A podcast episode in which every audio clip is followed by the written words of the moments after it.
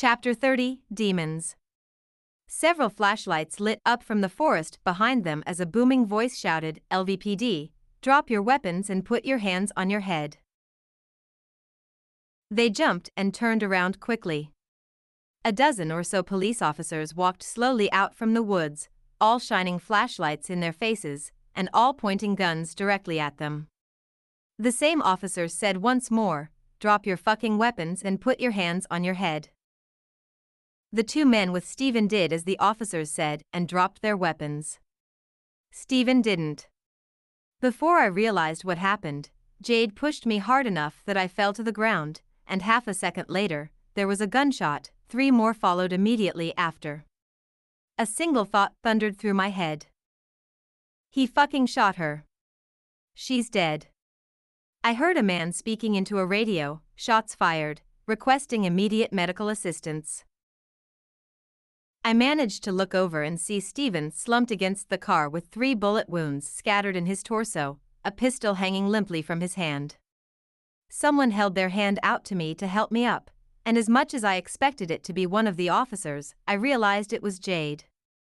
I stared at her in confusion, my eyes scanning every bit of her that I could see to figure out where she was hit. I didn't see anything. I hesitantly took her hand and stood up, while the officers cuffed the 2 other guys and tried to figure out if Steven was even alive. One walked up to Jade while holstering his gun and asked, "Are you okay?" She didn't have a chance to respond before another shouted, "She just dodged a fucking bullet." I looked at her in amazement, but she still seemed just as calm as when she was staring down Steven. She actually seemed more concerned with whether or not she hurt me when she pushed me aside than with the fact she had just been shot at. "Are you okay? I didn't mean to push you that hard," she asked apologetically. I had no words. She dodges a bullet and then asks me if I'm okay? And here I thought every time you went full Matrix and dodged a punch that it was impressive. "I'm disappointed we were the only ones to witness that," another called out. It took about 10 minutes for an ambulance to arrive. The officers were doing what they could to keep Steven alive, though just barely. While they loaded him into the ambulance, one of the men pulled Jade aside to get a statement, while another comforted me. The whole slew of emotions that had run through me in only a minute's time really drained me mentally. I finally managed to ask him, "What happened?" He looked down at me and cleared his throat. "Well, after 2 of the men dropped their weapons, the other turned around and fired. It was a very well-aimed shot, and had she not moved, it would have hit Miss West in the chest, likely killing her. She seemed to anticipate this and pushed you aside then dodged out of the way. Those reflexes of hers are really something." "Yeah," I mumbled, looking over at her, "they are." It was hard for me to stomach just how close I came to losing her again. It happened so fast, faster than I could even comprehend. Yet, she managed to do the unthinkable. I wasn't quite sure how to feel. The ambulance left and soon after, the cops left as well, leaving Jade and I alone in the dark parking lot. She looked over at me and asked again, "Are you okay? You just almost died and you're asking me if I'm okay?" She shrugged, almost nervously, and muttered, "That doesn't mean I'll stop caring about your safety. It's official. She's a fucking lunatic." I shook my head and pushed her against the side of the car. I tangled my fingers in her hair as I kissed her. She responded just as passionately as I did, and I felt like, to a certain degree, we were both unsure of what to think or say. I got lost in her. I needed to. I did everything I could to make it so every sense I had was nothing but her. Every other time when I was overwhelmed like this, my solution was to numb the pain with drugs or alcohol. I didn't want that again. I didn't want to lose everything again. The taste of her lips and the feeling of her hands on my waist made me just as high. She eventually pulled away and held up a hand, "Hold on, before I forget." She then ran to the other end of the parking lot and pulled out her phone, using the flashlight to look into the trees. I guess she found what she was looking for and took something out of her pocket and began digging at the tree. A minute or so later, she walked back and held up a bent and almost floral-looking bullet, in case people don't believe me. I smiled and rolled my eyes, let's go home. The ride home was quiet as Jade held my hand most of the way. I enjoyed the serenity of nighttime drives with Jade, despite all of the hell we'd just been through.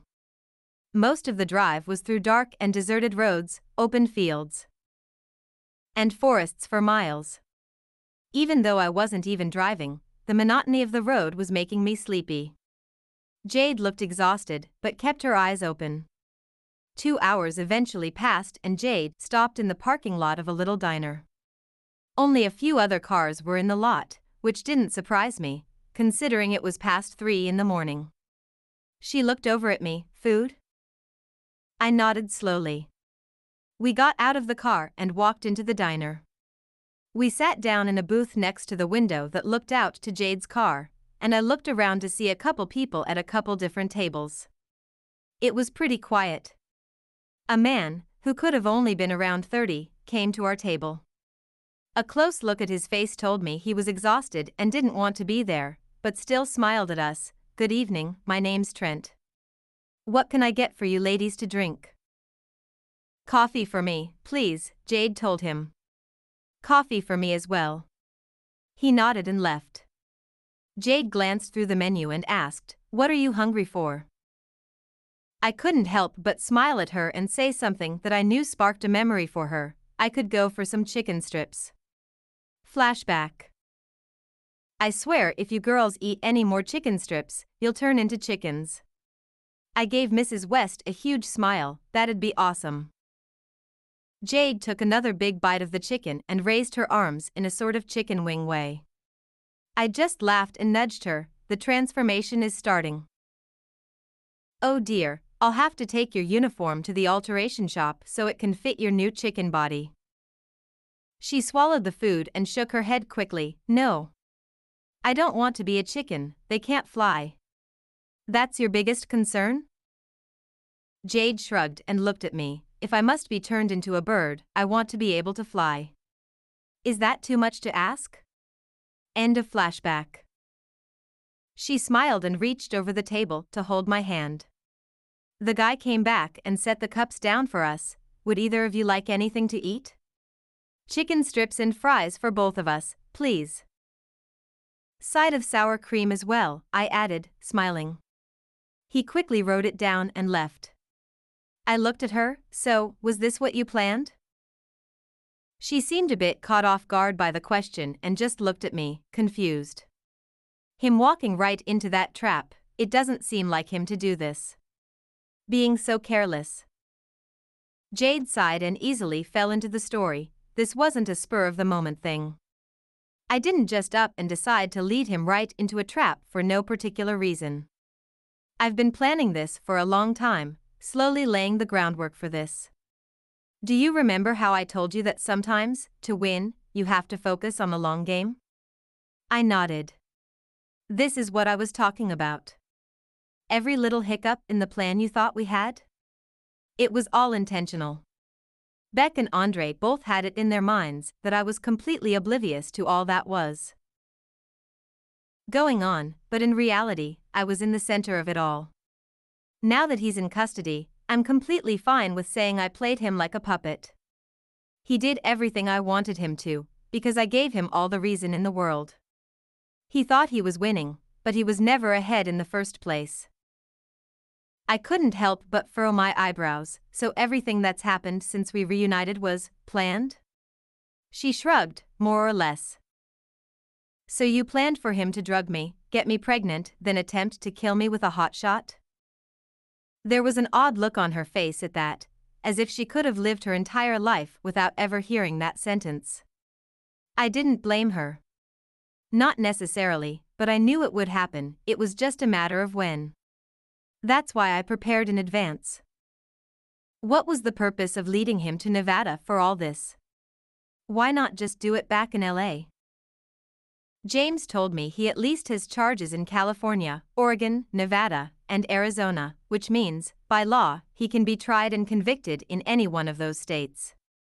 You see, just a few months ago, California decided the death penalty was unconstitutional, and since Steven is facing more than enough charges for him to be put out for the firing squad, we decided to take him to the nearest place that wouldn't have any issues with giving him the needle and tossing him into the fiery pits of hell where he belongs. Though it probably would have been easier if the cops had shot him dead tonight." She paused, then added, "Plus, his gang doesn't reach as far as Vegas. So he's alone."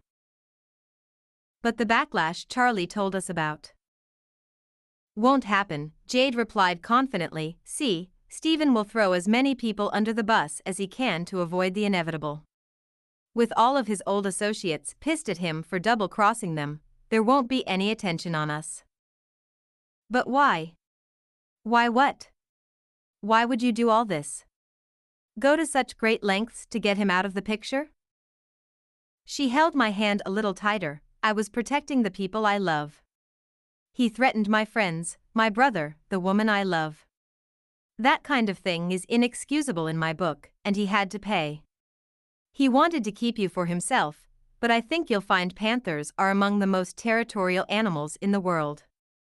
I lost you once, I'll be damned if I lose you a second time." A thought occurred to me, and I asked, "That night at the bar, when Deontay attacked us?"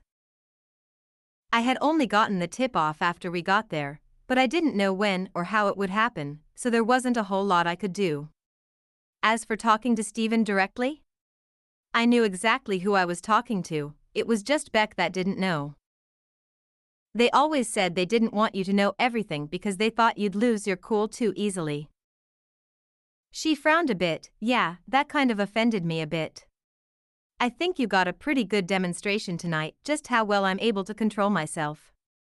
Trust me, when I really want to, I won't show any emotion at all. I play a pretty damn good statue too." "I saw that.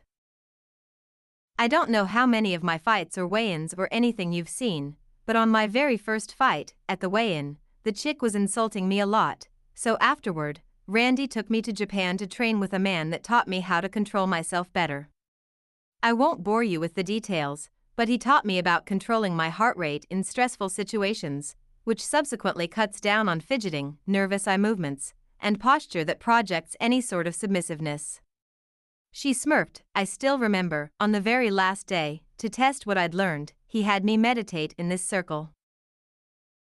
When I started, I had no idea what he really had in mind, and all he told me was that no matter what, I needed to stay completely calm, stare straight ahead, and not move a single muscle. So I knew he was gonna do something to test me. This guy then went behind me and I heard the flick of a lighter, and the rocks all around me lit on fire. So here I was, literally in a circle of fire, and when I did exactly as he said, he told me that I was ready to face anything life threw at me." I had to ask, "How close was the fire?"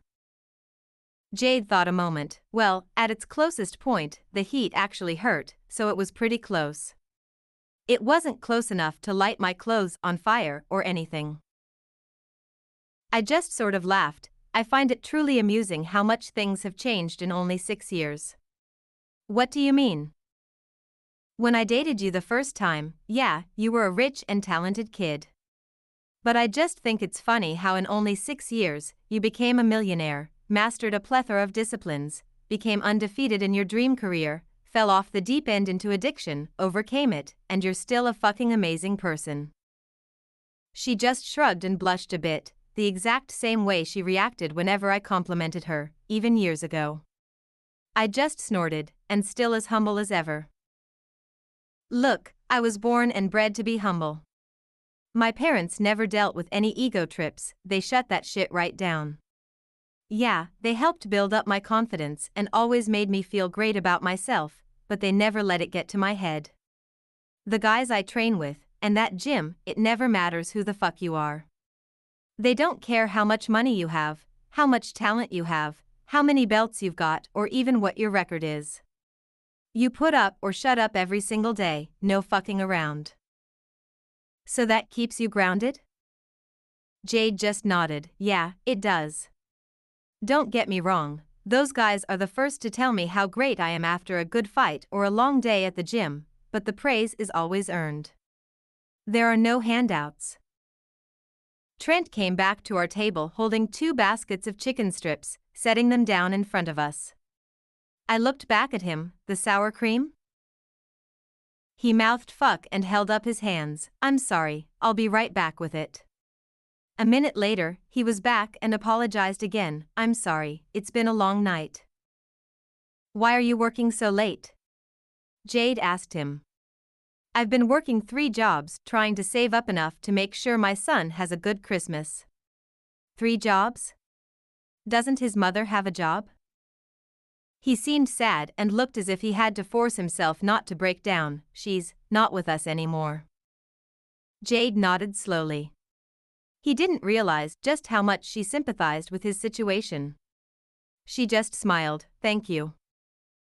Trent seemed a bit confused, and she clarified, for being positive in spite of it all.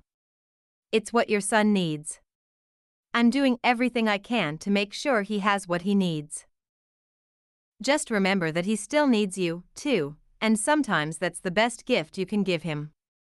He smiled, genuinely, and looked as if he wanted to cry. You're right. She nodded and he walked off. I looked at her, but she didn't say anything and began eating. After I'd barely finished my first, she was already finished eating all 3 and the fries, and was just sitting back sipping her coffee. Trent left the receipt with us, and while I ate, Jade got out her credit card and set it on the table, then picked up a napkin and began writing. He came by and grabbed her card, then returned with it a few minutes later. After I'd finished, I picked up the napkin to read what she wrote. I lost my mother when I was 18, she died giving birth to my brother. I wasn't a little kid, but she still meant the world to me. It hurts like hell to lose someone you love, and I'd like to tell you that it gets easier, but it doesn't. You just learn what it's like to live in a world without them. The worst thing you can do is forget about her. Show your son pictures, tell him stories, tell him all about the woman you knew. Keep her alive through memories. Your son is lucky to still have a father that cares so much. Just remember that nothing is worth giving up time with someone you love. Stay strong, the Panther. It was incredibly heartfelt, and I knew that she meant every word. I glanced at the receipt and saw she had left a solid $100,000 tip. The shock from seeing how easily she'd give away so much quickly dissipated when it occurred to me that she did it because she knew the pain he was feeling. She finished the last of her coffee and stood up, offering her hand to me. I took it, and as we left, I realized she was leaving before he found it, before he could refuse it. Just before getting in the car, I glanced back through the window to where we had been sitting to see Trent holding up a piece of paper, a balled-up fist over his mouth. His eyes moved to us, to Jade. She smiled at him and then got in the car.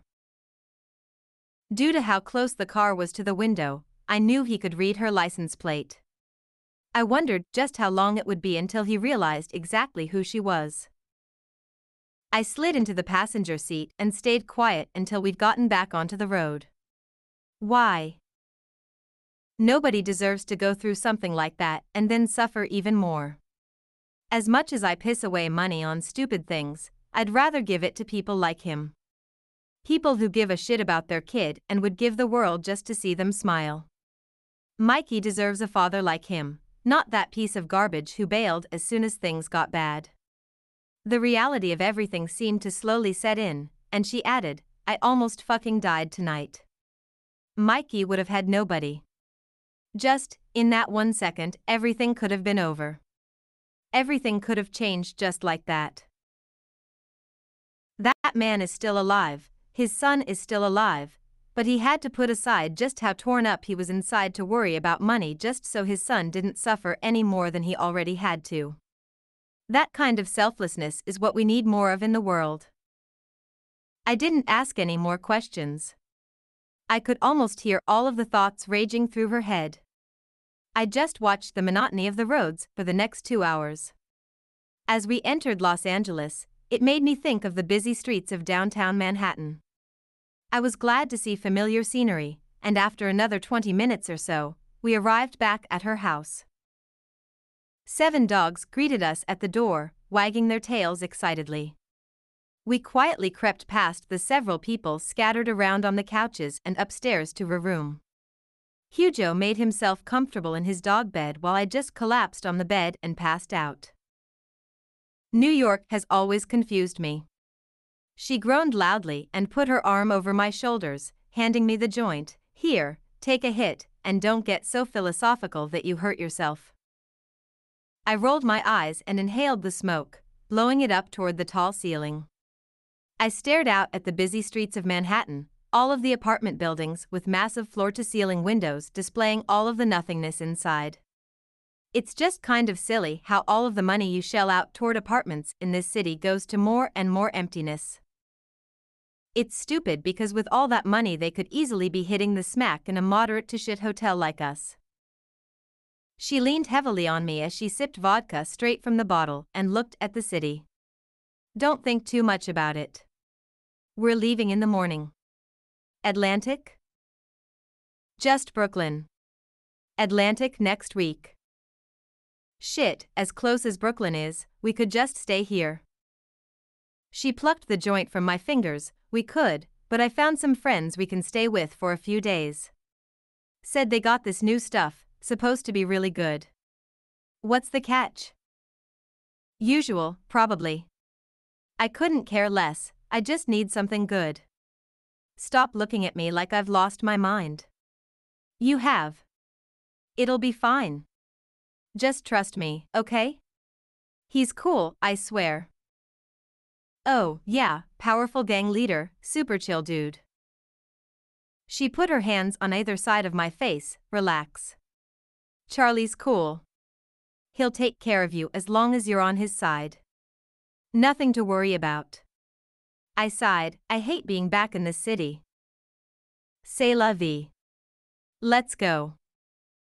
She opened the door and led the way inside. Several men were gathered around a living area, most looking like the typical thugs. Two stood out to me, one being a bit better dressed than the rest, and generally a more wealthy appearance, while the other was quite handsome, giving me a smirk that made my heart skip a beat. Charlie.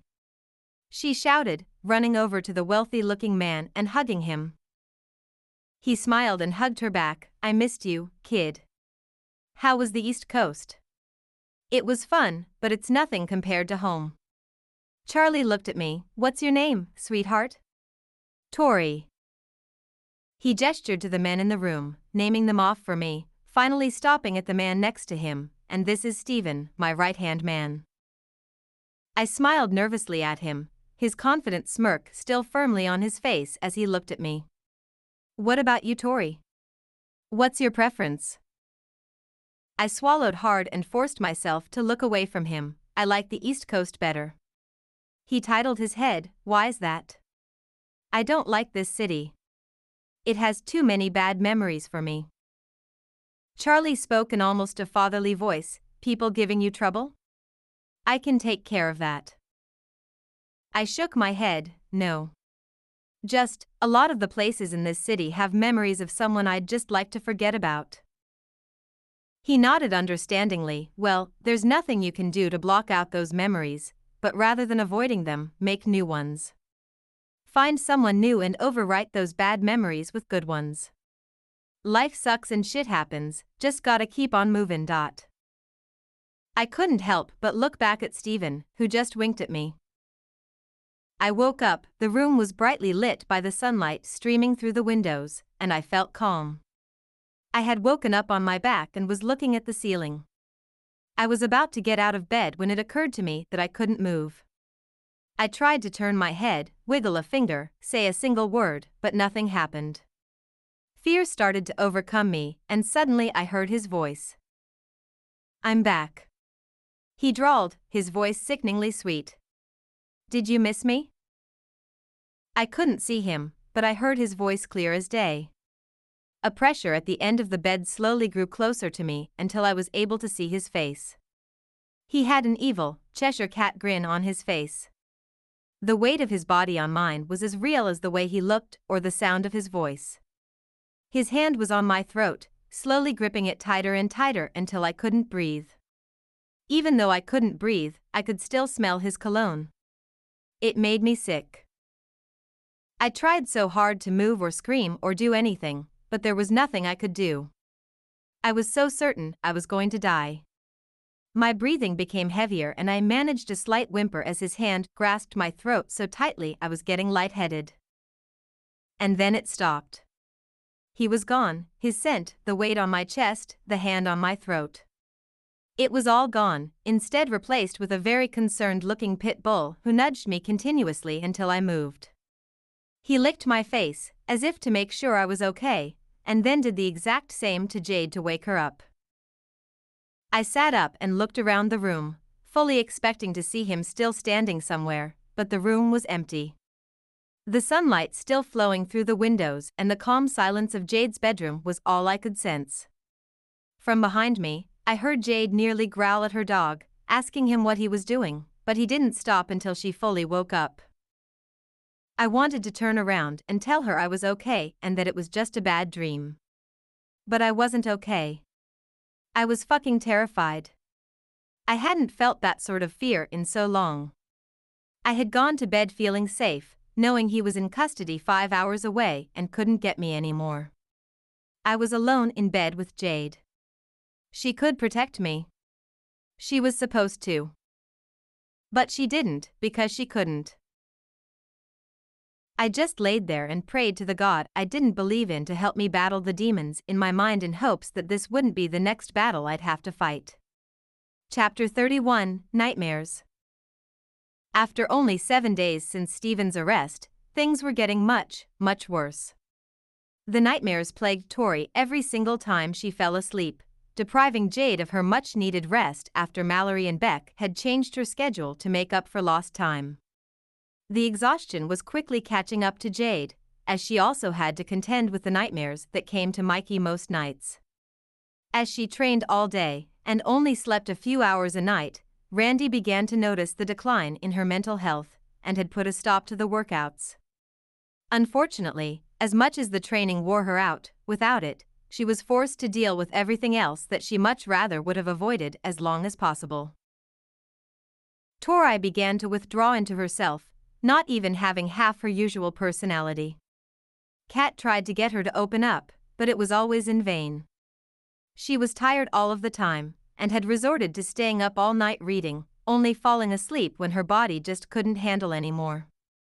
She slept about 3 hours every few days. It was clear to most everyone that she was on the very edge of relapsing into her old habits. Mikey still seemed down about losing his father, spending most of his time in his room with Ace, playing with his toys or just sleeping. Jade tried to get him to spend time with other family members, but he never seemed any happier anywhere else, only a little more anxious. When his nightmares struck, he'd begin crying loudly once he woke up, and Ace would have to bark loud enough to get Cujo's attention so he could wake up Jade. Jade did everything she could to make them feel better, but she knew this was a fight she couldn't win on her own.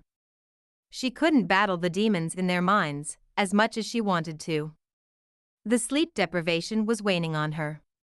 The fact neither of them seemed interested in saying much to anyone hurt even more. Things got to be too much for Jade to handle, when Tori and Mikey both inadvertently hurt her bad enough that she left, only coming back at around 7 the next morning. While training in the basement, Mikey had come down to watch his sister. It was rare, as he didn't usually have much interest in leaving his room. Jade paused the drills to take a drink of water, and had reached over to mess up Mikey's hair, something she often did as a form of hello. Mikey seemed caught off guard by it, and flinched away from her. It made her stop immediately and retract her hand. He looked up at her with such heartbroken eyes, as if silently begging her not to be angry with him. She just turned away and continued the drills, trying like hell not to think about it. Later that night after dinner, Jade leaned over to kiss Tori, and in doing so, had moved her hand toward her cheek. As Tori seemed to be lost in thought, the action seemed to have the exact opposite effect as Jade had intended, and Tori flinched away from her as well. Same as she did earlier, Jade retracted her hand and stepped back. Tori looked as if she wanted to apologize, but Jade had already turned around and was halfway out the door. Randy stood nearby, having witnessed both events and feeling terrible for his friend. Tori looked crushed as she watched Jade leave, entirely blaming it on herself. Her eyes moved to Randy, silently asking him why. Mikey did the same thing this morning. He crossed his arms and leaned against the counter. Both of you have actually been doing it pretty frequently, just never so close together. She opened her mouth to respond, but she had no idea what to say. Randy watched her for a few minutes as Kat attempted to console her. He wanted to do something, but only thought of a few possibilities, one standing out amongst the rest.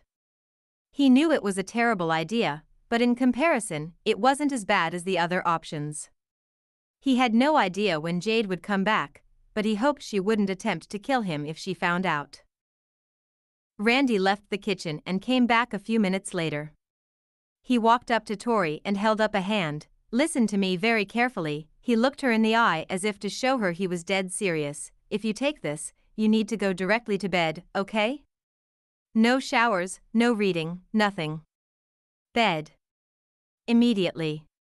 Take Cujo right upstairs and get in bed.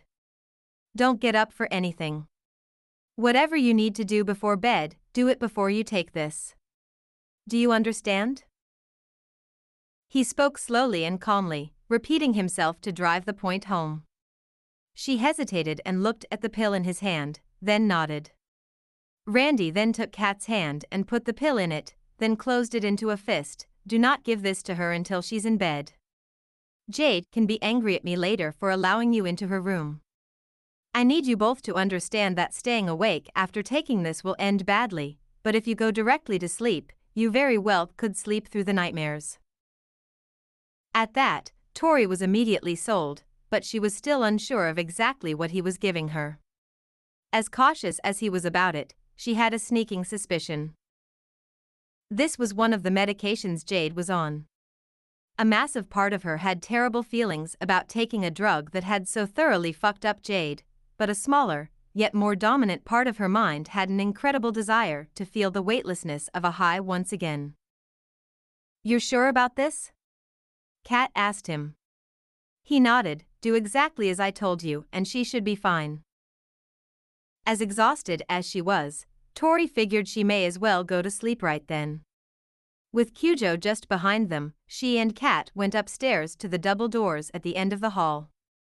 "I never actually thought I'd be in Jade's bedroom," Kat muttered.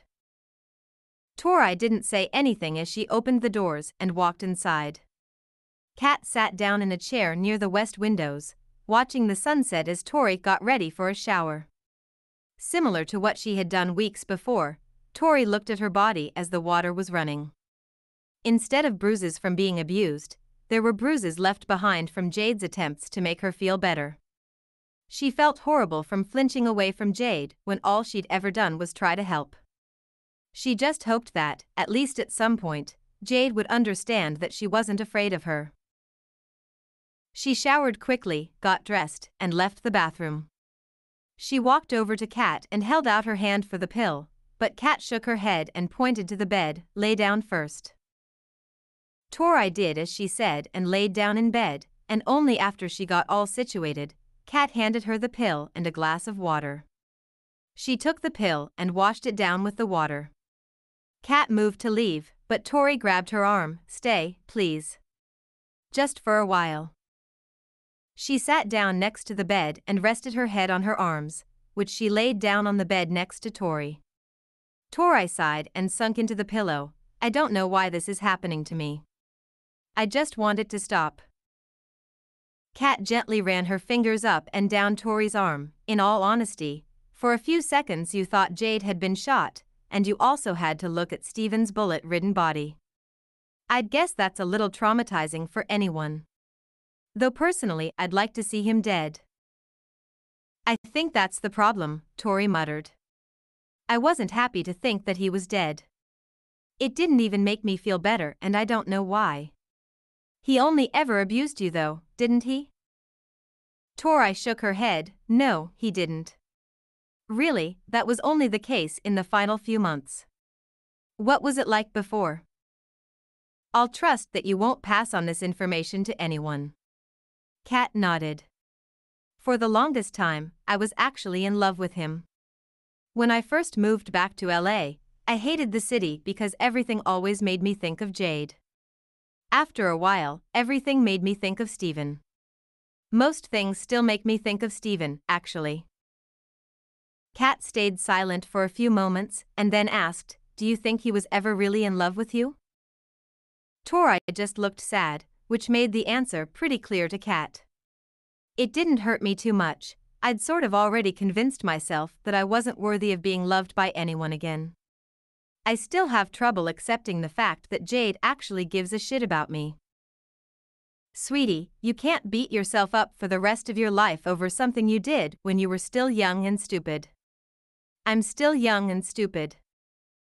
Younger and more stupid, then. Really though, Tor, Jade is head over heels for you. You mean the fucking world to her, and that is the only reason that she left tonight. As much as she loves you and Mikey, it hurts her that you'd flinch away from her. I guess she hasn't thought that you weren't really flinching away from her, just the memory of someone who used to hurt you. I'm not afraid of her. She makes me feel safe. Kat moved a few hairs away from her face. As tough and scary as she may be on the outside, she wears her heart on her sleeve. I can even figure out what she's feeling sometimes. You just have to dash.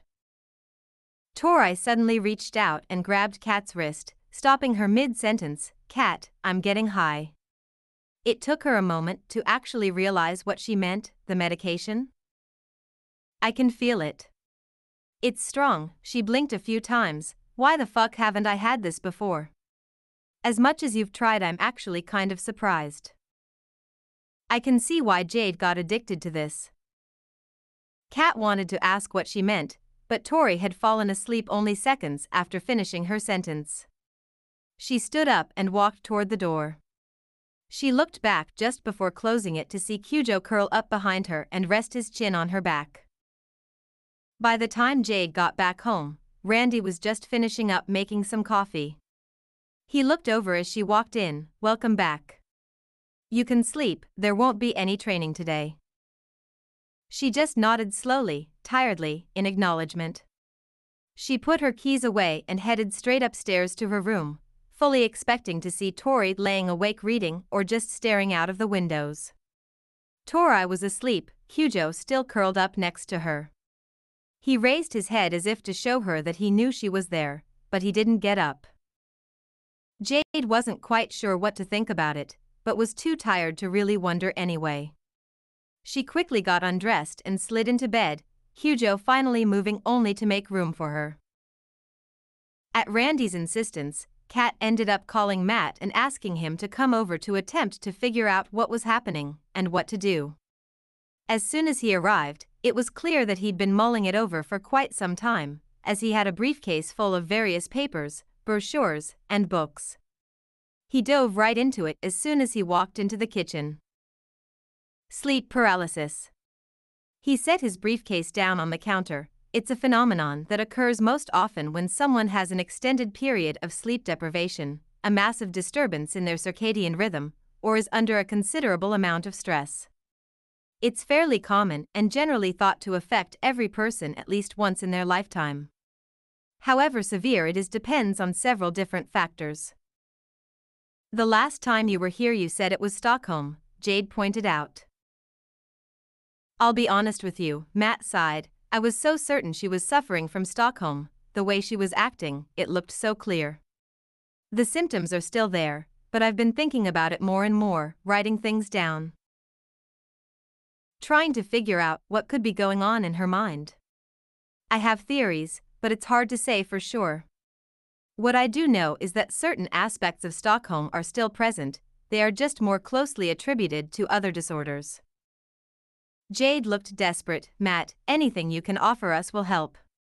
We've got nothing to go on right now."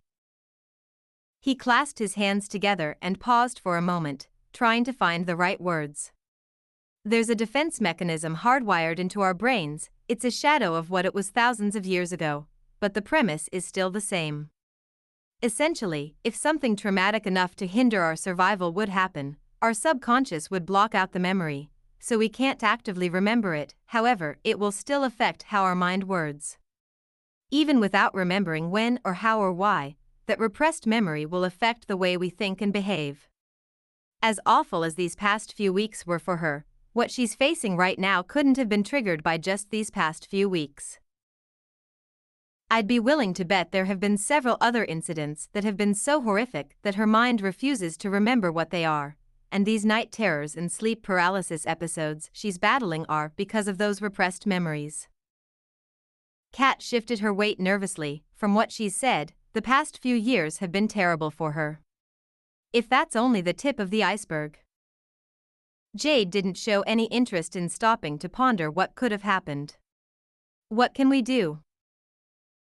There's no definitive way to unlock those memories, but instances of controlled hypnosis have proven beneficial in the past to figure out what's going on in a person's mind. If you'd be willing, I could refer you to one of those specialists. I will warn you though, attempting to retrieve those lost memories could force her to remember them, which very well could end quite badly. After all, there is a reason her mind won't let her remember. What are our other choices? Randy asked.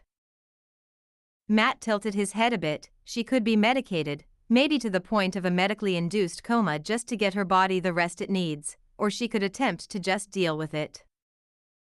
So what you're saying is we don't really have any other choices? Yes. What does Stockholm have to do with it?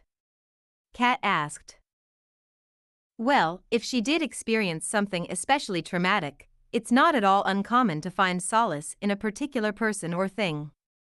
She may have seen him as a savior of sorts, and therefore would defend him if her mind had regressed back to the point that he was her safe place. In a moment of mental turmoil, she likely reverted to survival instincts, rather than really thinking through things logically. Randy seemed to be the only one willing to ask the hardest question. Say we go through with the hypnosis, what's the worst-case scenario? Matt looked unsure of answering the question, but told him anyway. Absolute worst-case scenario would probably be a case that happened about 5 or 6 years ago. A woman attempted to retrieve the repressed memories, and they were far worse than anyone could have imagined, and she was driven to insanity. Psychosis set in. Her insomnia got so bad that she'd lie awake most every day, only sleeping for an hour or so a week. She refused to eat, her body began to shut down. She was plagued with auditory and visual hallucinations, and she eventually ended up committing suicide. Nobody was expecting the brutal honesty of his statement, and the mental image he'd put in their minds made Jade physically ill. He was quick to try to rectify the horror he'd caused. Please do keep in mind that a reaction such as that would be highly unlikely, and was only triggered by a plethora of factors. If I had to guess, the reaction from Tori would be along the lines of an increase in intensity of her night terrors for a short time. She may lose her appetite for a while and possibly become slightly more withdrawn, but it won't be anything permanent. Things will have to get worse before they get better. Keep in mind that she still has a strong will to live, and as long as you give her a reason to keep fighting, she will. Randy tapped Matt's shoulder, silently telling him to stand up. He then took him out to the living room, out of earshot of the others. He spoke quietly in an attempt to prevent Jade in particular from hearing. Give it to me straight so I know what to expect. What could her mind possibly be repressing? Matt scratched his chin. It's hard to say. Based on what she does remember, it would likely be some sort of sexual abuse or witnessing a particularly violent event. However, given that she remembers the abuse from her boyfriend and seeing people get beaten and murdered, it's either got nothing to do with violence of that type, or it's so horrible that what she remembers just pales in comparison. Christ sake, Randy muttered as he tried not to think about it. All right, thanks for telling me. No, Tori, I can't give it to you every night. You know as well as I do that the more you take, the less it'll do for you. Tori ran her fingers through her hair and looked behind herself for the fourth time to see if Jade had come home yet. What do I do then? There's nothing you can do, really. Just hope for the best. hope for the best and still have to deal with these attacks, and then have to feel like shit because Jade gets no sleep again. It's not preferable, but there's really nothing we can do. This isn't going to go away overnight, and it's just something we'd have to deal with, at least for now. Your appointment is in a week, all that's left to do is wait. She sat down on one of the bar stools. I've been thinking about that. He crossed his arms. Do you not want to do it? I don't really think I have a choice, it's just, I don't know if I want to remember. I do remember some pretty fucked up shit. If it's worse, I think it's best to stay repressed, you know? He nodded. I think that's fair. Just keep in mind, this hypnosis thing will most likely put us one step further in the right direction. I know, but it just seems like a terrible idea to attempt to remember things that were so horrific my subconscious forced me to forget. You have to remember, those memories can't hurt you. They can scare you, but those dreams can't hurt you. Tori shook her head. They can, though. When the attacks come, I can't breathe, the weight on my chest is so real, I can smell him, it's like he's just right there. In sleep paralysis, your body is asleep, but your mind is awake. When you think you can't breathe, just remember that you breathe just fine when you're sleeping. Stay as calm as you can, breathe evenly and slowly, and that won't affect you. Memories can always trigger the senses, smelling him or hearing his voice. It's just a figment of your imagination. Believe me, if he were actually in that bedroom, with Jade right there, it'd be less than 10 seconds before she'd be beating him so badly he'd probably never even walk again, if he did survive. As long as she has a say in it, he won't ever hurt you again. Focus on the fact that he's not really there. Do you actually think she'd do that? He raised an eyebrow. Beat him up? Definitely. Really, she's trained extensively in controlling her emotions and staying calm, but if he was right there and hurting you, she wouldn't think twice about throwing that all out the window. Tori wasn't quite sure what to say, but Randy seemed to have enough words for the both of them. It's only been 6 or 7 years since you saw her last. Back then, yeah, she was a very talented kid, she was and still is a prodigy. But in those 6 years she's trained like you wouldn't even believe. Of course, that little 17-year-old was a force to be reckoned with, and she'd fiercely protect what she cares about. But I'll be honest with you, it scares me sometimes, because there's not a single doubt in my mind that, if provoked, she would easily and without hesitation beat a person to death. She is very dangerous, and as much as she's trained, there are certain things that will set her off. Someone hurting you or Mikey, for example. That, well, that'd be the end of it. It worries me. You think she's dangerous? Absolutely. She's one of those people that you'd shit yourself if you were alone in a dark alley with. I'll tell you this though, she's very dangerous, but not to you. She wouldn't ever hurt you. She almost felt a sort of amusement toward that. Is that your professional opinion? He shrugged and smiled. Professional and personal. I know for certain that all of the skills she has would go toward protecting you, rather than hurting you. Can I ask you something? I trust that it'll stay between us. What's on your mind? Tori swallowed and hesitated. She didn't want to ask, she wasn't even sure she wanted to know the answer. A deeper sense of morbid curiosity won over in the end, and she asked, what happened after I left? After you left 6 years ago? She nodded. Randy looked as unwilling to answer as she did to ask. He answered anyway. I assume you don't want me to sugarcoat it, so I won't. She held out hope that you would come back for longer than she probably should have. She tried to stay positive. She threw herself into her training, I'd guess so she didn't have to think about how you probably wouldn't end up coming back. She always had this image in her mind of you just showing up on her doorstep one day. Everything got so much worse when her mom died. She just went off the deep end. So, not everything was my fault? Randy almost wanted to laugh. Not at all. You meant a lot to her, but the relationship she had with her mother, it couldn't be replaced. She was devastated when you left, but when her mom died, it's like she forgot how to function. In a way, you leaving made things worse, but nobody could have known. Everything that happened was just a series of extremely unfortunate events. It's not your fault, and really, she only ever blamed you once she got to the anger stage. She never really meant it. She blamed herself more than anything. Why? Look, this is sort of confidential information, but I feel like you deserve to know, so maybe you can ease her mind a little bit. She never really told me this until she was 19 or so, but the reason she would sleep around so much wasn't so much a coping mechanism as it was something to feed her ego. She'd do it for the comments like, "Oh, you're great at this," and so forth. The circumstances surrounding you leaving made her think there was something wrong with her. Still, she's expressed a lot of regret with that situation. I'm not implying you should be doing anything, but if you do, it'd be of your own accord. I don't really want her even knowing we had this conversation. What conversation? She asked, feigning confusion.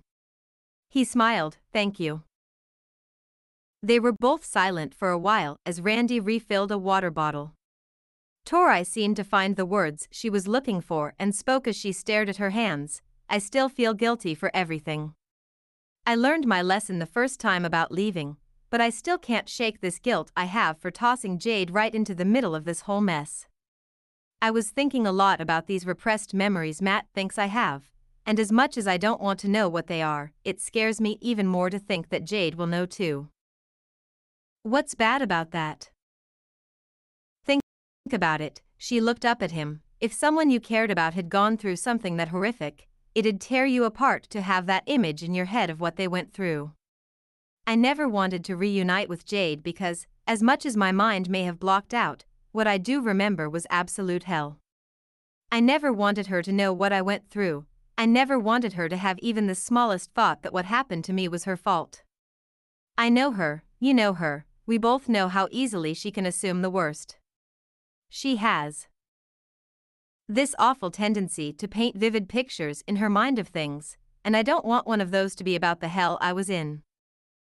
Randy sighed and sat down next to her. "Listen, you can't stop that. It's inevitable. She'll paint this horrific picture in her mind, she'll seethe in her own anger for days, maybe weeks or months, she may plot to break into prison just to castrate him with her bare hands, but that'd be the end of it. She knows better. As much as she wants to set the world on fire for what happened to you, she won't. There's nothing you can do to prevent her mind from racing. All you can really do is just make sure that she always knows that you're still here, that you're alive, that you're okay. That's all she needs." "It still makes me feel like trash." "There's no reason to feel like garbage for something you had no control over. Believe me when I say that she never stopped loving you. I highly doubt anything would change that. It's not for lack of trying, there's just some things you can't ever let go of.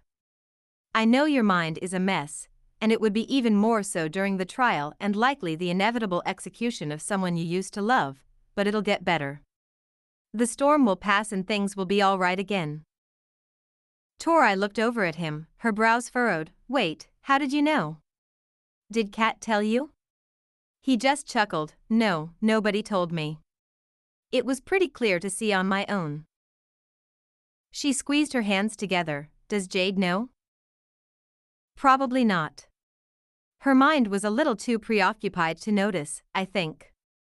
Though, if she does know, or would find out, she would have no justifiable reason to be upset over it. I doubt she would be, she just doesn't work that way." "Yeah," Tori smiled a bit. "She's more of the type to mark her territory and fiercely defend it rather than pick a fight with the ones she stole it from." "I wouldn't say stole, so much as reclaim." He stood up and patted her back. "Go take a shower and relax. She should be home soon." She went upstairs and showered, then stood outside the bathroom door for about 10 seconds, completely naked, and muttered to herself, "Getting dressed is so much effort." She laid face down on the bed, but only really managed to pull the blankets halfway up her legs as she buried her head in the pillow. She laid there for a few minutes, almost falling asleep, when the door opened. Hugo trotted inside and immediately curled up in his bed. The door closed, and it was silent for a few moments. Is this supposed to be a hint, or were you actually just too lazy to put on clothes? Tori laughed into the pillow and turned her head slightly so Jade could hear her. You know me too well. She rolled over onto her back just as Jade was crawling toward her on the bed. She kissed her lips once, then down to her jaw and then her neck. Jade, are you okay? She didn't answer, instead opting to continue kissing Tori's neck as if her life depended on it. Jade, as much as I love this, it almost feels like you're marking your territory. I am, she mumbled against the sensitive flesh of Tori's neck. She reached up to put her hand on the back of Jade's head, but why? Do you think I cheated on you or something? At that, Jade immediately stopped and looked at her with the most crushed expression. Did you? Tori frowned. I'm actually a little bit offended that you really think I would. I don't dash Jade realized her mistake at that point, and laid her head on Tori's shoulder. I'm not thinking clearly right now. That's kind of obvious. Why though? She leaned on the arm that was already next to Tori's face, her fingers playing in her hair. Randy said something that bothered me. You're gonna have to give me more than that, babe. He told me that the reason he's been giving you those pills was to ease you off of the addiction a little less suddenly because he was certain the more I wouldn't let you have it, the closer you'd be to leaving me for it. I mean, he's right, to a degree. Jade's face fell. Tori put her hands on either side of her face. To a degree. Sweetheart, as long as I was on drugs and as frequently, it's hard as fuck to let go of them just all of a sudden. I love you, so fucking much, and as much as I'd have the urge to leave you to go back to drugs, there's still a massive and more dominant part of my mind that tells me I have everything I need already. With you. Yes, the pills will help me to deal with things until they calm down, but once they do, and these nightmares stop, I'm done taking them. You mean more than the drugs do. You always will. Jade actually looked genuinely scared and spoke with the one tone that nobody but Tori ever really heard. I don't want to lose you again. Tori pulled her down enough to kiss her. You won't, okay? Just get that thought out of your head, because it won't happen. You're stuck with me. Trust me, I'm just as scared of losing you. You have so much more going for you, you could easily continue on without me. No, I couldn't. She rested her forehead against Tori's. I wouldn't be the same if I lost you again. It would crush me.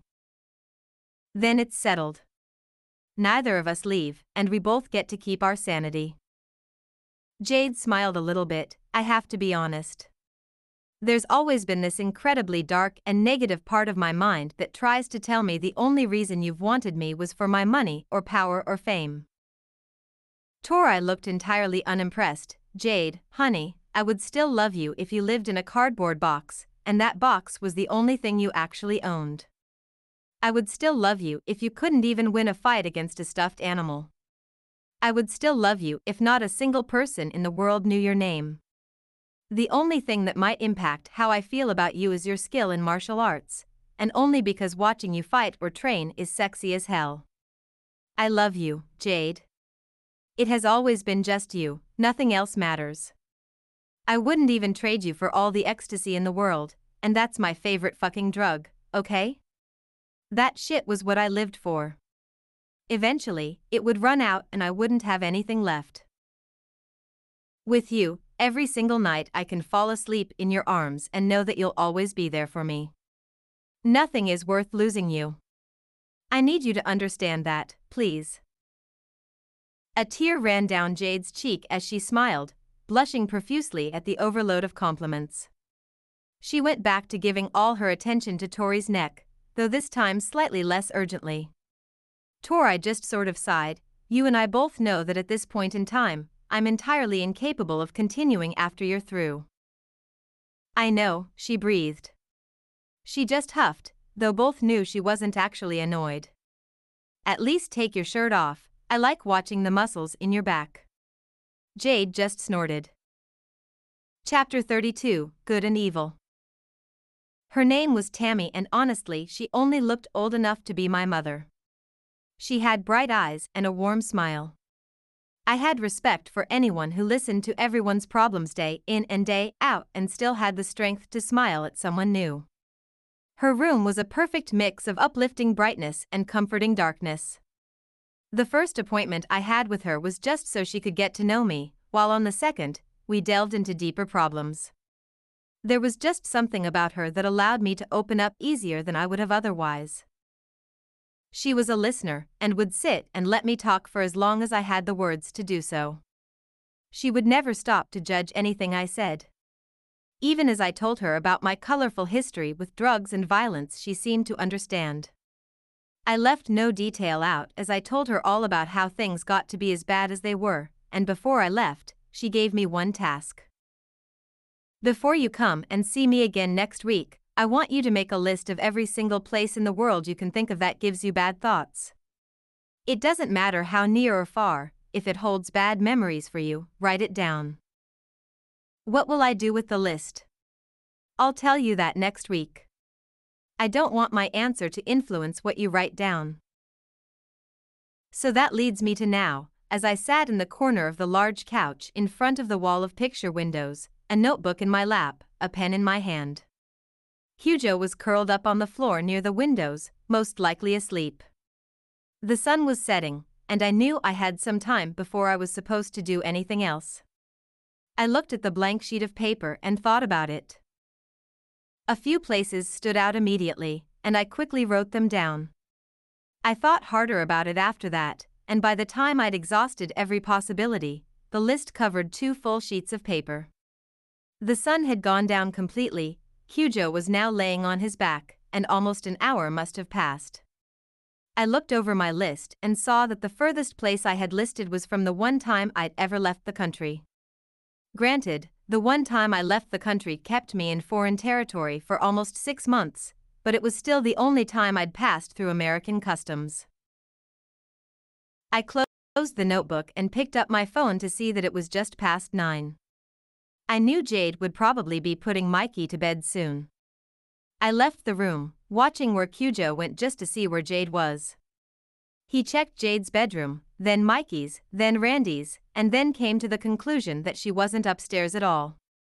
Once we got downstairs, he went straight to the kitchen, where I could hear several voices.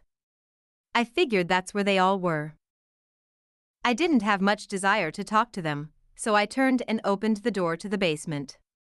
I turned the light on and went down the stairs. I'd never spent a lot of time down in the basement, so it was a little new to be down there, especially with no one else present. The walls were painted just like the gym she worked out at, red with blue and black horizontal stripes, and the floor was covered in the same sort of foam that lined the octagons she fought in. I walked toward the far wall, where dozens of photos hung. Some were of her showing off her newest belt, some of her training when she was young. Others seemed to be more recent ones of her training with several different people. Further down the wall there was one of her in a sparring stance against an older-looking Asian man. Jade West training with judo master Hiroshi Kano. Kyoto, Japan, March 23, 2012. The most recent seemed to be from earlier this year, showing her accepting a 4-striped black belt from a man. Jade West accepting her 4th Dan belt in Jiu-Jitsu from Master Kaito Maki. Mutsu, Japan, June 30, 2015. I realized she must have completed that only a couple months before we met again. Next to a group of about 15 photos, showing each time she'd won a professional fight, was a set of belts in shadow boxes.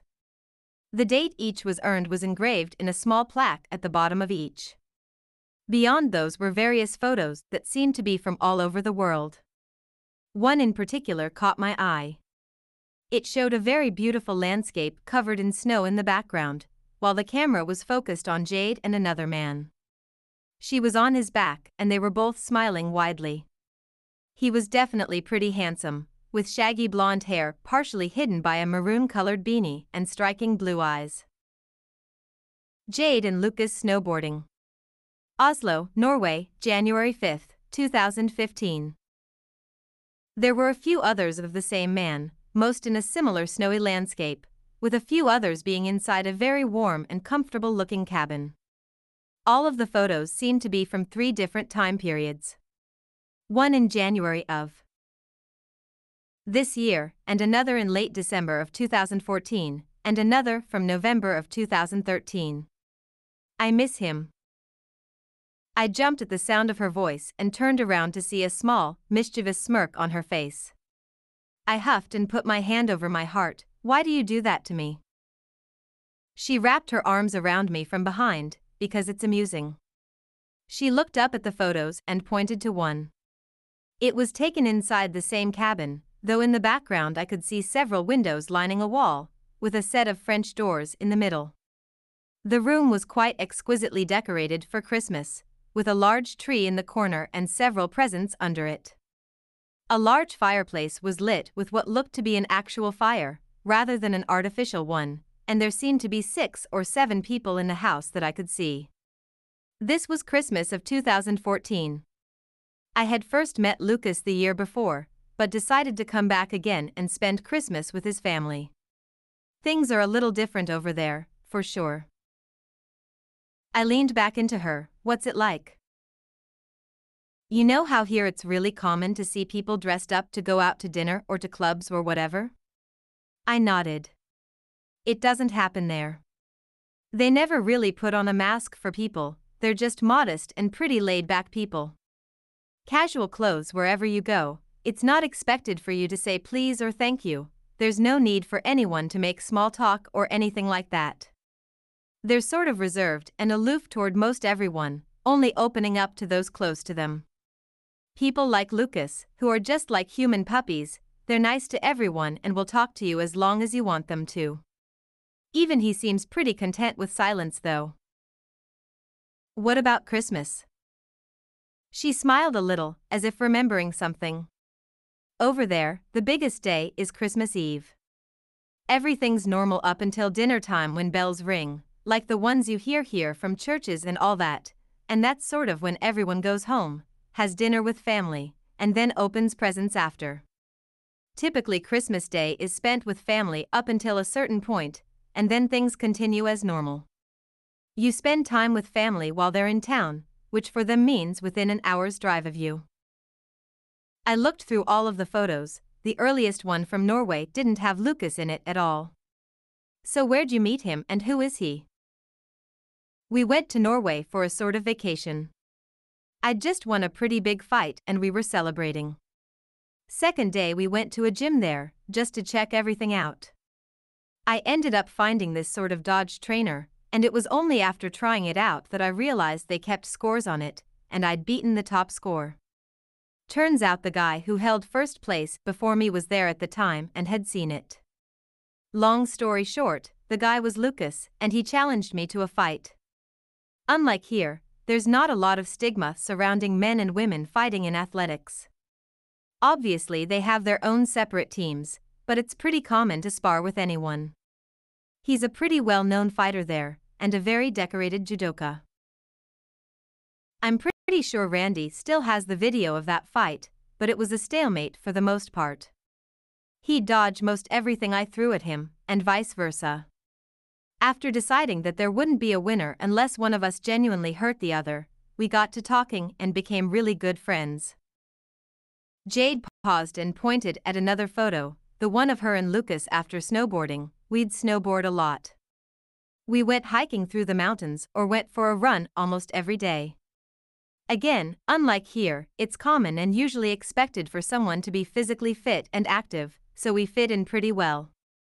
It was relaxing and fun to be there, which is why I've gone back every year since then. What about this year? I was going to ask you about that. We had already planned to go, and you're more than welcome as well, if you'd like. I thought about it and asked, is Lucas okay with me being there? She stopped holding on to me to take her phone out of her pocket, searching through it a moment before showing it to me. It was a text conversation between her and Lucas. She'd asked if it was okay to bring others with her, and he had responded enthusiastically. Of course, I'd love to meet your family and friends, just remember to pack warm clothes. It's so cold this year, people are starting to put away their short pants. I'd guess short pants means shorts? I asked. She smiled and nodded, so what do you think? I shrugged, I think it'd be fun, though I'm not exactly the most fit person in the world. Don't worry about it, it's not a big deal. We just won't take you hiking through the mountains. I'm still getting used to eating real food for every meal, I told Kat.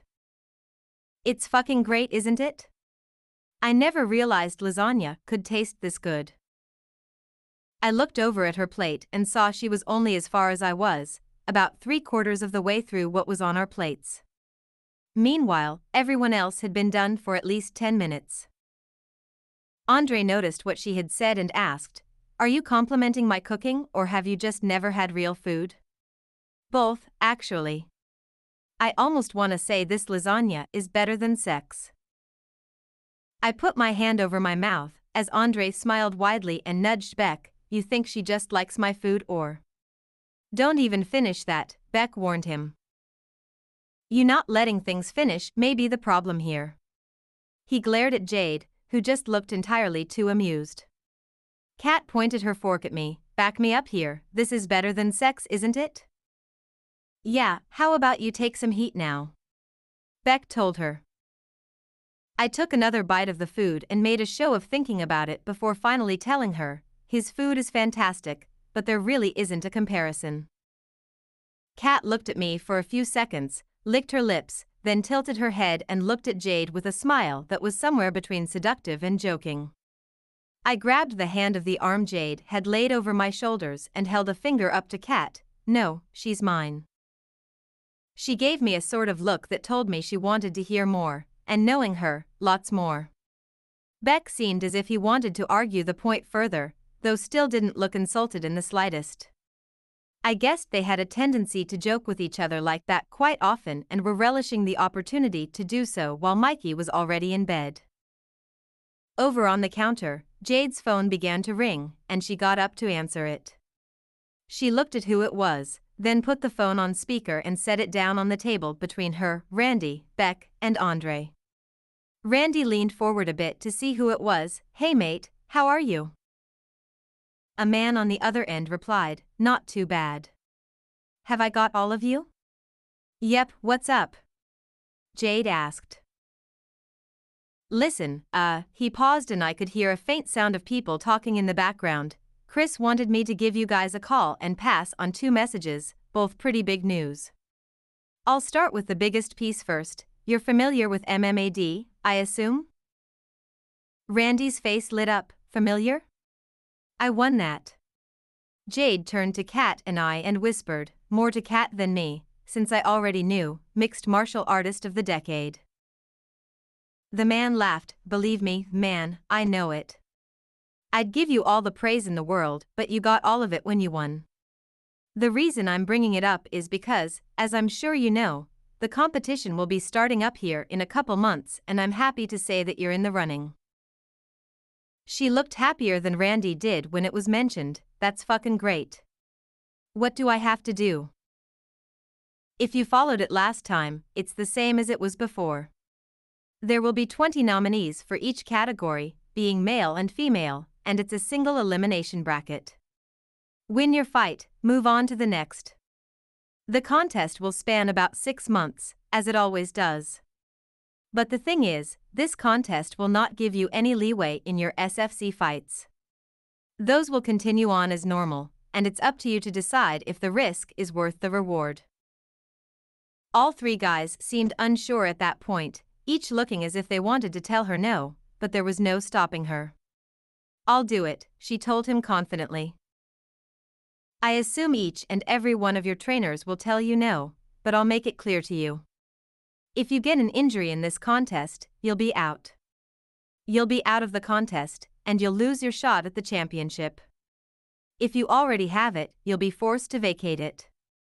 This situation is a literal all or nothing for you. You have to be absolutely 100% sure that you want this. Either you come out on top with the championship and the mixed martial artist of the decade title, or you lose everything and work your way back up from the bottom. He was very blunt and didn't sugarcoat anything, which seemed to please Randy. I guessed he wanted her to fully understand the risk she was taking. Jade had a short moment of uncertainty, but it quickly disappeared. Go big or go home, man. There's one spot on top of the world, and if I don't make it, someone else will. The way I see it, that spot is mine. There was a deep sense of confidence in the statement, as if she knew she'd make it or die trying. While I didn't fully understand the extent of her talent and training, I knew the extent of her willpower. I knew she wouldn't give up the opportunity of a lifetime for what-ifs, even if it wasn't the smartest move in the world. The man seemed content after explaining the details of the risk she was taking, and accepted her answer. I'll make it happen. On to the next piece of news, the date for your championship fight has been scheduled, and promos will begin next week. When is it?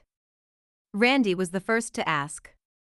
It'll be on April 23rd. The smile from Jade's face disappeared and she went from ecstatic to completely crushed in less than a second. I knew why right away, as did Randy. He put a hand over his mouth and leaned back in his chair. He seemed a little put off by the silence and asked, "Are you guys still there?"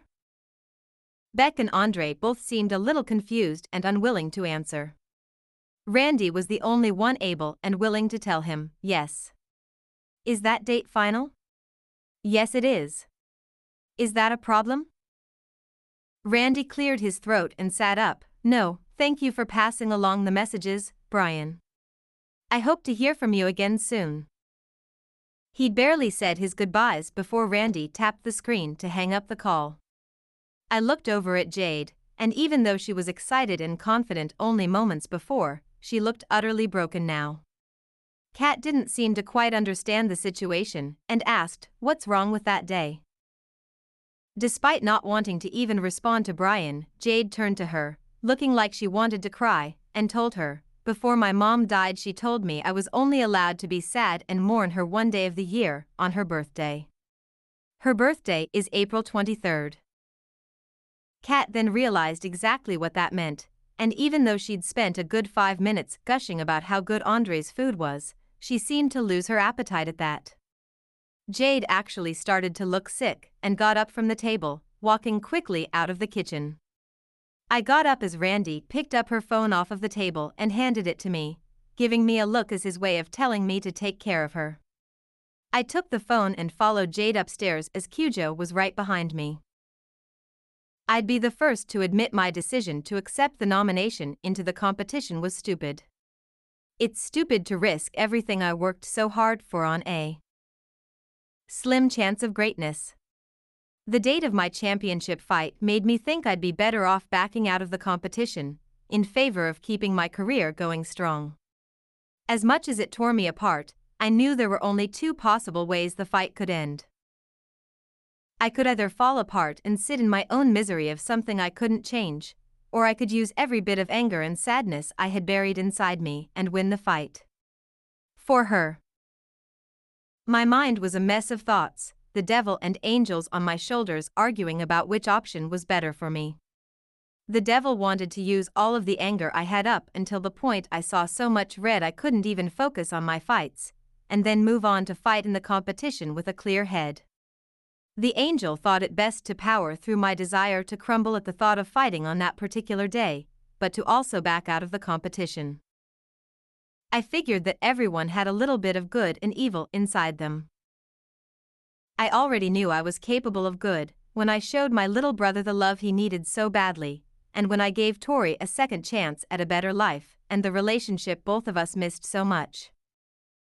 I also knew I was capable of evil, as much as I didn't want to believe it. Flashback. So you've seen her fight before? He had a very convincing smile as he leaned against the bar. Absolutely. I've seen all of them, you've got some incredible skill.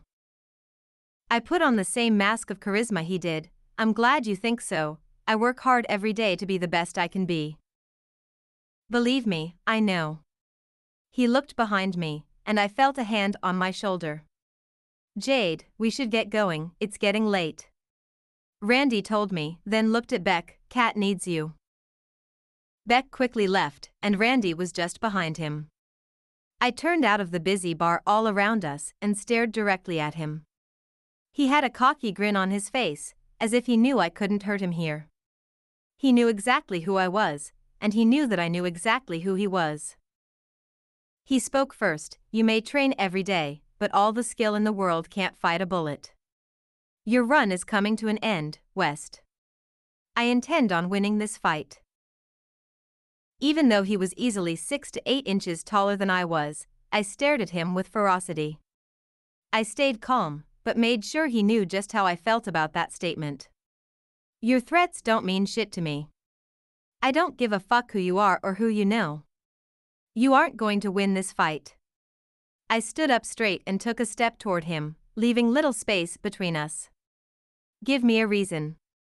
Give me even the smallest reason, and I will fucking end you. When I'm through with you, you'll wish you were dead. You'll beg me to kill you.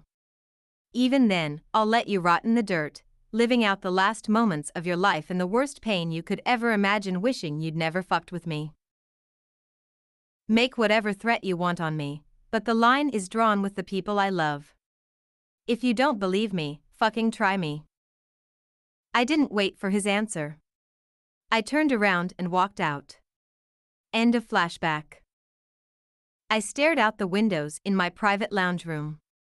The darkness of night enveloped the city, while the lights lit it back up. It was easily 2 in the morning, after putting Mikey back to bed after a nightmare, and making sure Tori got to sleep safely after taking the pill. I wanted to hunt him down and make him suffer for what he did, but as much as I wanted to make good on my threats, I wouldn't. He wasn't worth the sacrifice. He wasn't worth the time of day to me. I'd let the system make him pay. I'd let him go through the trial and watch him get sentenced to death. I'd trust that every other man in that prison would make sure he went through hell for having the audacity to threaten the life of a child. To have even the thought of taking life away from someone who hadn't even had the chance to see how beautiful the world is. I wouldn't even go to his execution. I didn't care if he lived or died. All I wanted was to know he'd live out the rest of his life regretting ever crossing paths with me. Cold? Absolutely. Did I feel bad? Not in the slightest. Chapter 33, Memories. This is one? I nodded and he looked around, so what's the story here? I rubbed my arm and studied all of the details of another familiar place. The park was only lit up by the glow of the full moon shining through the clouds. A streetlight at least 100 yards away didn't offer much light. I walked over to a tree I remembered and ran my fingers over the carving. He stood next to me and flicked a lighter to see what I was looking at. He saw the J+T carved inside a heart, from when Jade and I had only first started dating. He pulled a pack of cigarettes out of his pocket and handed one to me, putting the other between his lips. He lit mine first, then his. I never particularly liked cigarettes, but I was just used to accepting them anyway. We stood in silence for a few minutes as we smoked. He stared closely at the carving in the tree, and then when his cigarette was gone, he flicked it toward the tree stump. The fall leaves gathered around the base began to smoke, and to further the process, he used his lighter to set fire on the other 3 sides. He then held onto my hand and pulled me backward, just as flames began to engulf the tree. I felt a little nauseated. As much as I wanted to forget everything that made me think of her, it hurt to watch something that had once meant so much to me now burning to ash. He seemed pleased and leaned down to kiss me. One more down, he mumbled as he led me away from the tree and back to the car. The smoke rose high in the sky as we drove off, and I knew that the fire very well could burn out of control. Somehow, I found it hard to care. That fire could gain strength and burn as bright as the sun, and there was nothing I could do about it. Just like there was nothing I could do about the disaster I'd started. It was like walking away from an explosion that I had set. I didn't care about the collateral damage, because I destroyed what I set out to destroy. End of flashback. It was just like that, one after the other, destroying the memories I had of her, replacing them with these vivid pictures in my mind of his power. He was my savior, he wiped the slate clean and painted a new picture. Do you think he meant to make everything a show of power for him? I shifted in my seat and nodded. I think about it now, and I realize he wanted me to see how easily he could destroy something that made me happy. But months ago you only saw it as him trying to help and be a sort of comfort to you? Yeah, I think because of how emotionally fragile I was, it was easy for me to fall in love with him. Do you think you were in love with him or the way he made you feel? You know, sometimes the way someone makes us feel can provoke stronger emotions than are actually there. I shook my head and looked down at my hands, maybe in a way, but I feel like if that were the case, I would be happy now about how he's probably going to be dead in a few months, if not sooner, because of his wounds. I wouldn't say that's necessarily the case. It's not uncommon for someone to still feel empathy towards something like that, especially someone like you. I've noticed you seem to have a lot of empathy, even for people who wouldn't always deserve it. Flashback. It's that fucking shit ton of emotions or whatever, that's your fucking problem.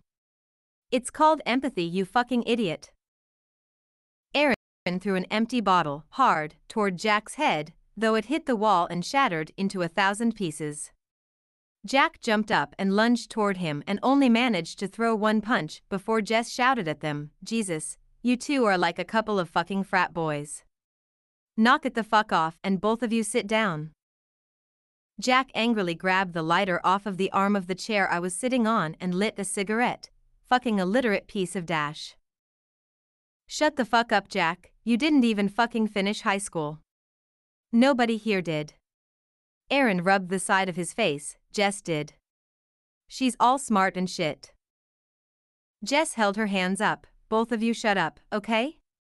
Neither of you are saying anything worthwhile, so just don't fucking say anything.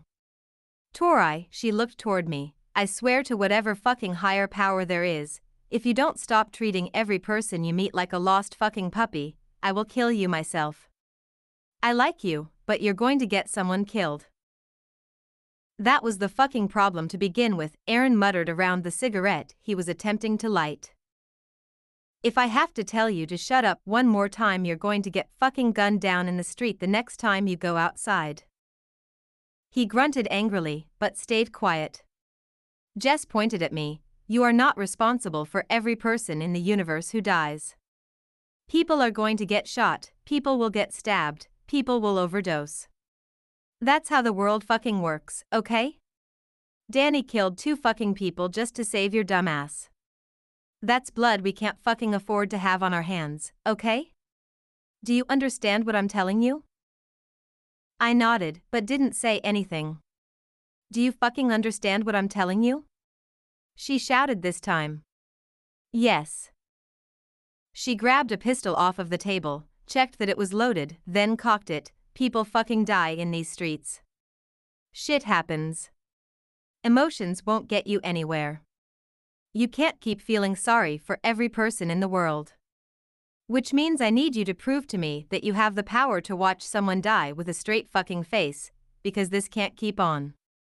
You're gonna get people killed, and you need to show me that this won't be a problem for you anymore. Aaron opened his mouth to say something, but shut it as soon as Jess turned the gun on him. My heart skipped a beat when I thought she meant she was going to shoot him, but somehow her intentions were worse. She gave him a stern look, then looked back at me and put on her jacket, tucking the gun in her pocket. Come on. Where are we going? I couldn't help but ask. She picked up my jacket off of another chair and handed it to me, 40 South. End of flashback. I've been told that I feel empathy much more than I should, I whispered.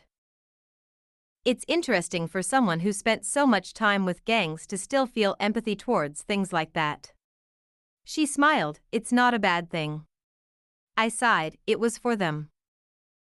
Why was it a problem for them? My empathy caused a lot of problems.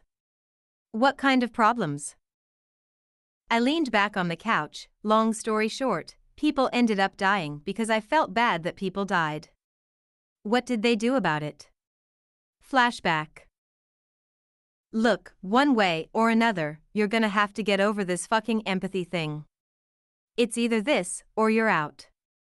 Nobody will deal for you, nobody takes you in, and you're an enemy. That's if it's up to me. Anyone else would probably have you killed for what you already know. So what you're telling me is I have no choice. More or less. Look, I like you. You're a great friend and a pretty good person. Good people don't usually end up with people like us unless they have a hell of a story to tell. I don't know yours, so whatever. I didn't really have the heart to tell her the reason I ended up in this situation was a desire to stay perfect in everyone else's minds. I already knew she planned on molding me into perfection, or at least as close as she could get me. She took the gun out of her pocket and handed it to me. It's got 2 rounds. Don't fuck up. End of flashback. You know how sometimes when people have fears, they face them to get over it? Like people afraid of heights will go up on a Ferris wheel, or people afraid of the dark will sit in a dark room for a while. She had this look on her face as if she didn't want to believe it, and asked almost hesitantly, "Did they make you kill someone?" I looked down at my hands. I didn't want to answer her. I didn't even want to think about it. I figured she was good enough at drawing conclusions. I'm not proud of any of it. A lot of it is stuff I don't even like to remember. I haven't told anyone either. I feel like a monster for everything I did. All the blood on my hands. The last part just sort of slipped out. I regretted it immediately. But I was still happy it was her that heard it, rather than Jade or even Kat. Why are you afraid to tell me these things? Are you afraid I'll take it to the authorities? I shook my head, no. For the past few years I always lived with the knowledge that anyone who says things they shouldn't to the wrong people end up disappearing. Besides, I know it's against the law for certain people to share information they shouldn't. Like Catholic priests in confessions, psychiatrists, and therapists. She seemed curious at that. Are you Catholic? I'm not religious at all. I gave up on religion when I realized it only made me feel worse. I just know because someone I knew bragged about how they killed someone and confessed to it to a priest, and then the priest ended up committing suicide because he couldn't live with knowing what he knew, and not being able to tell anyone, because of his vow of silence.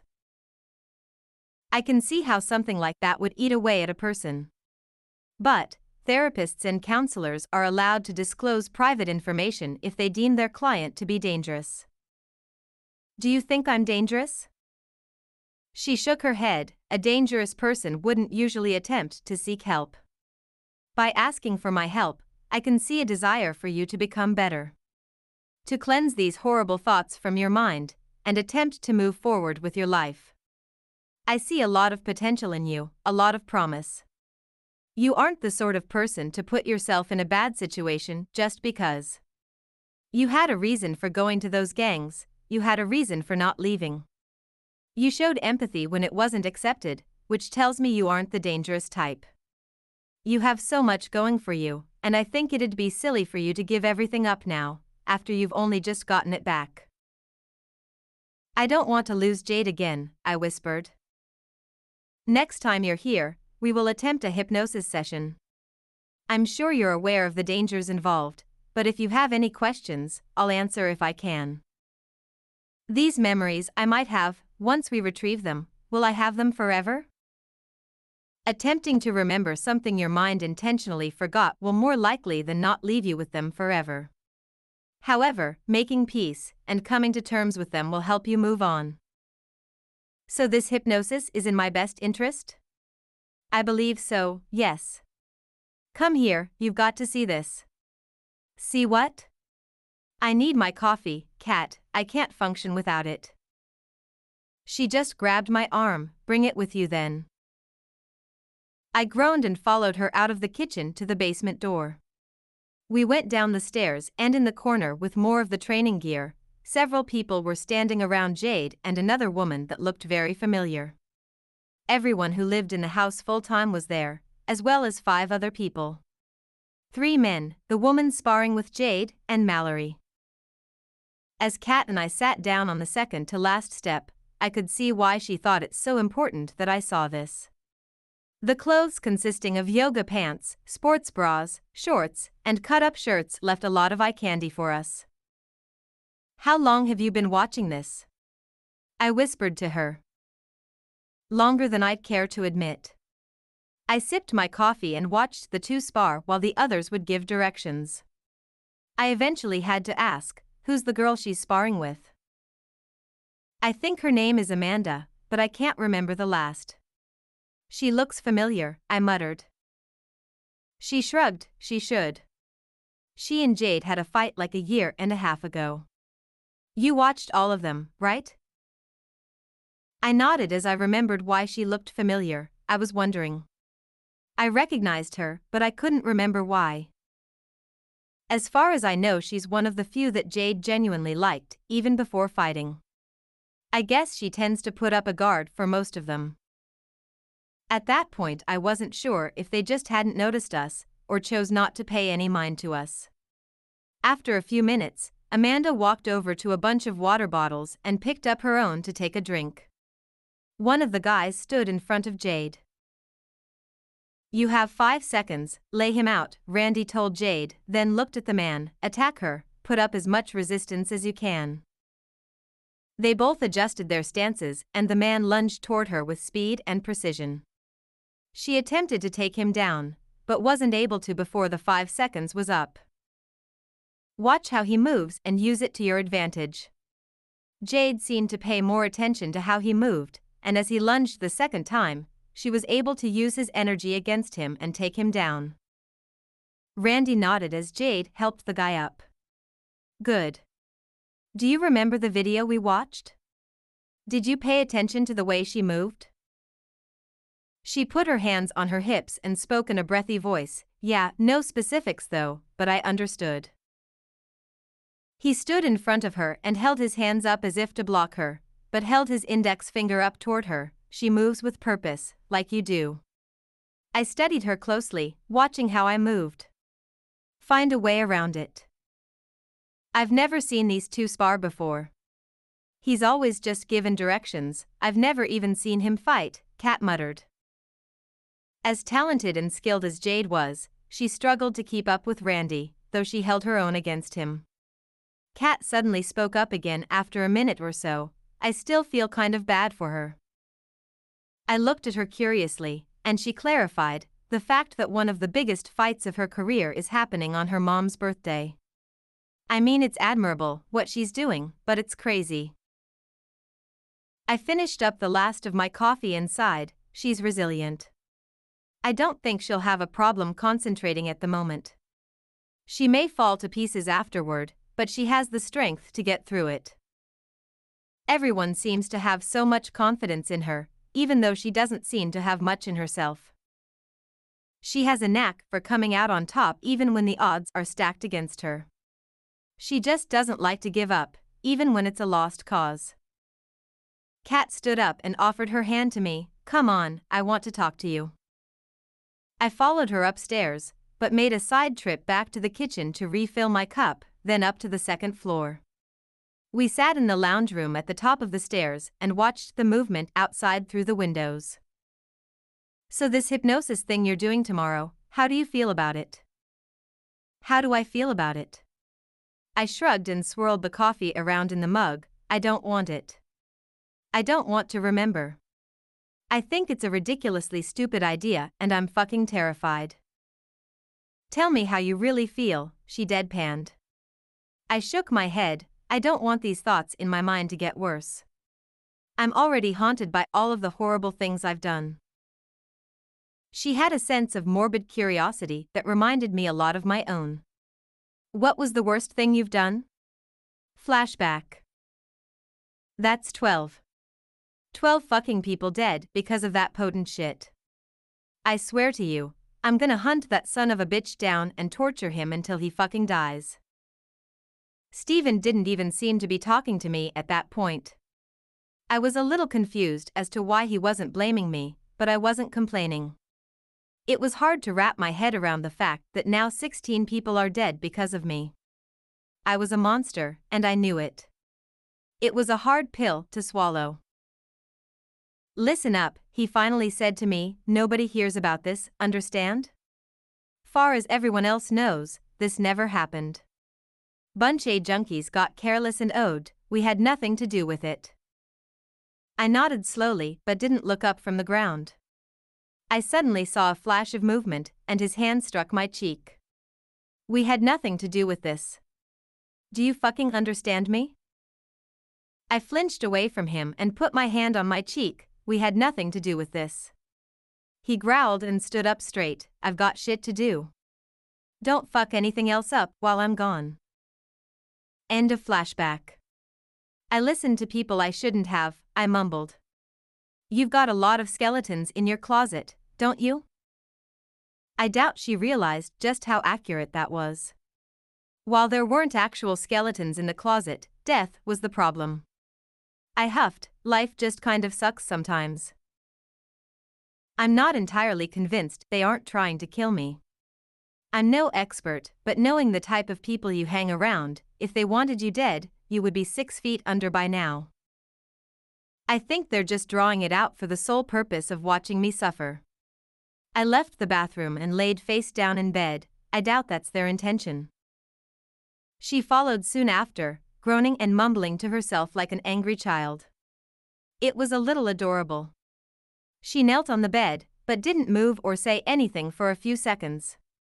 I felt her fingers on my hip, but it wasn't as if she just wanted to touch me, more as if she wanted to confirm something she saw.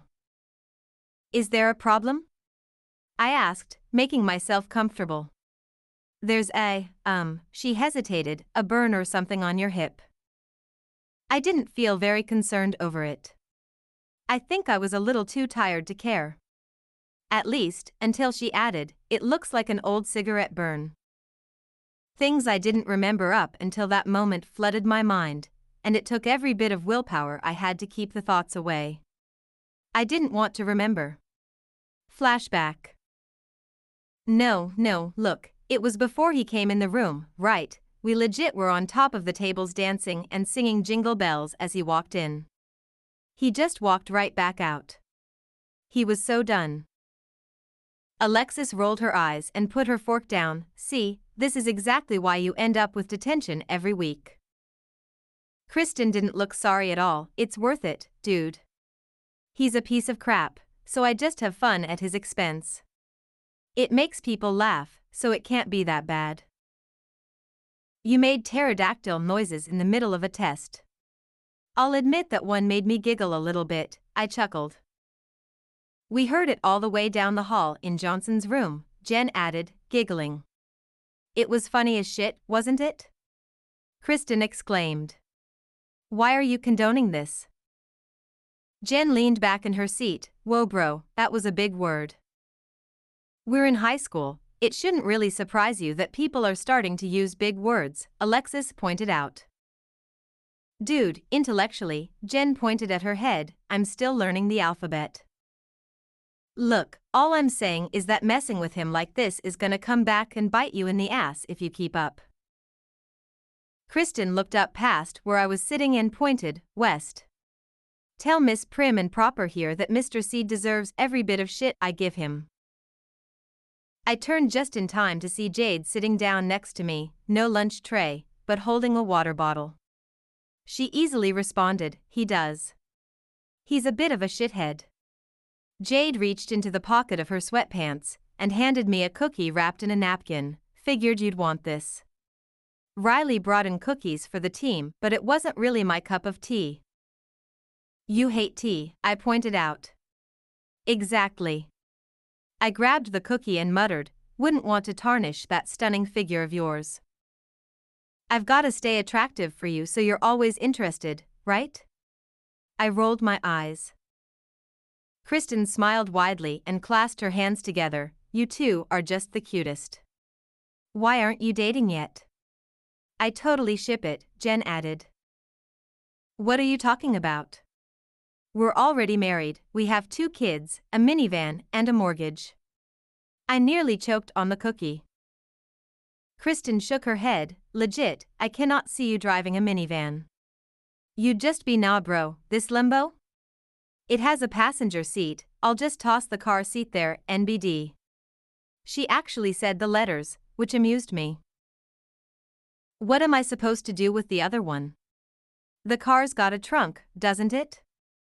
I looked at Jade. So, who's the favorite and who gets to ride in the trunk? Dude, I'd be all over riding in the trunk. Jade rested her chin on her hand. How old are the kids? I shrugged. You were supposed to keep track. Look, I can't keep track of little things like that when it's my job to do the important things like bring you cookies. Can you two just kiss and fall in love and be together forever? I don't know if that fits in my schedule. Alexis finally seemed to get over Kristen's antics and asked, you play tonight, don't you? As Jade talked about the game they'd be playing that night, I had a weird feeling of not finding Kristen's demand of us falling in love totally crazy. I shook my head and finished up my lunch. End of flashback. Are you okay? As she laid down next to me, I rested my arm across her stomach and my head on her shoulder. I'm scared, I mumbled. Her fingers played through my hair, offering the bit of comfort she knew she could. Are you sure you want to do this? No, I admitted, but I know I don't have a choice. She didn't seem to have a response for that, and just stayed quiet. I sighed and held her closer to me. I need you. You have me. Forever? It was a stupid question, I knew it. I was just a hopeless romantic at heart, and needed that little bit of reassurance. She hummed quietly. I mean, the fact that I tried like hell to find someone new for so long and wasn't able to is kind of a testament to the fact that there really isn't anyone that can replace you. How'd I know you would answer like that? Well, you do know me better than anyone else. Do I? I feel like at this point your trainers would know you better. She chuckled. They know my fighting style, my skill, my experience. I bet you Beck can tell you any one of my physical attributes off the top of his head to the exact number.